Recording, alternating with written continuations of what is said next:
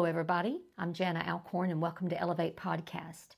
This is a podcast where I coach you up, lift you up, and get your hopes up. Thank you all so much for tuning in to this podcast. I really appreciate you taking the time to journey together. I've been interrupting our regular series on Unstuck to bring us into focus on the subject of prayer. So, we're doing a few um, podcasts on the subject of prayer, and I've entitled this The Path of prayer. So if you listen to the previous podcast, you'll find out point one and point two. Today I'm going to talk about point three and four the path of prayer. Point number three comes from the Old Testament uh, book of Jeremiah, chapter 6 and verse 16. The path of prayer. This is what the Lord says Stop at the crossroads and look around. Ask for the old, godly paths and walk in it. Travel its path and you will find rest for your souls. But they said, No, that's not the road we want. The path of prayer.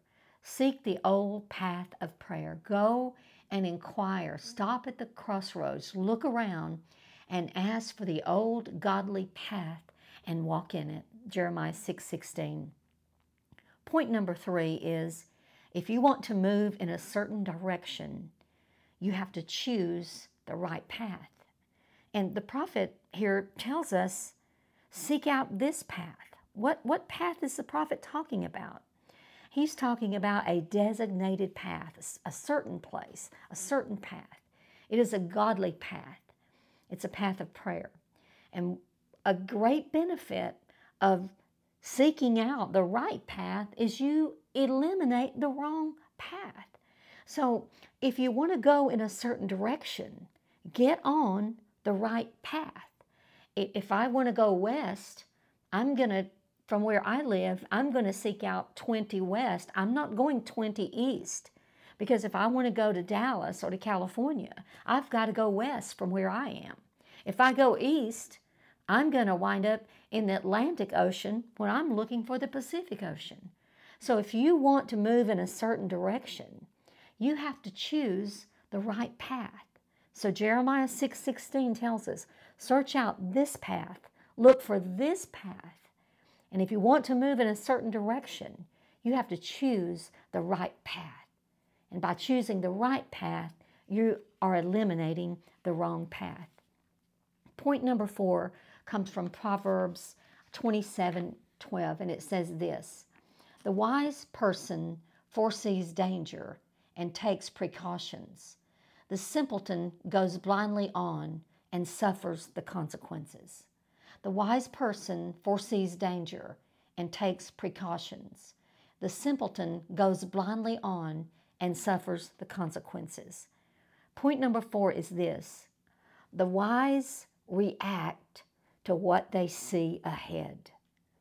And when you're on the path of prayer, your mind is inundated in this in the word and in the spirit, and you're renewing your mind to depend on God, to think about God, because prayer is adoration, it's confession, it's thanksgiving, as well as petitioning, supplication, and intercession. So as you're you're in prayer, you begin to see what's ahead. Your spirit man, your inward man, becomes enlightened and becomes energized by the Holy Spirit. And in that place of prayer, you make decisions today that impact our tomorrows. Why? Because you see ahead.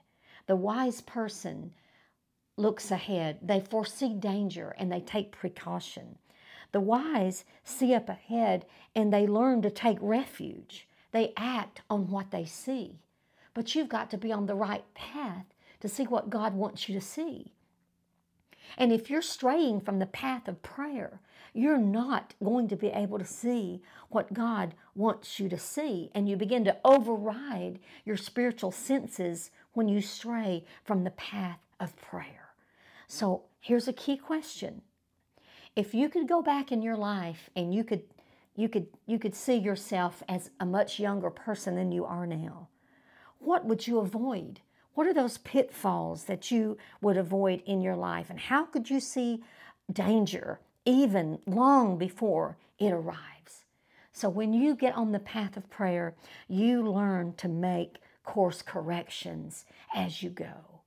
And do you know when I think about the Holy Spirit allowing us to take precautions and saving us from impending dangers?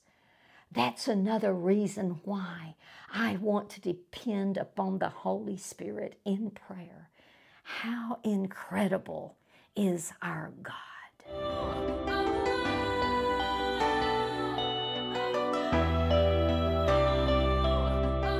Hey, everybody, connect with me, JanaAlcorn.com, or across social media at Jana Alcorn. I want to connect with you. I'm praying for you.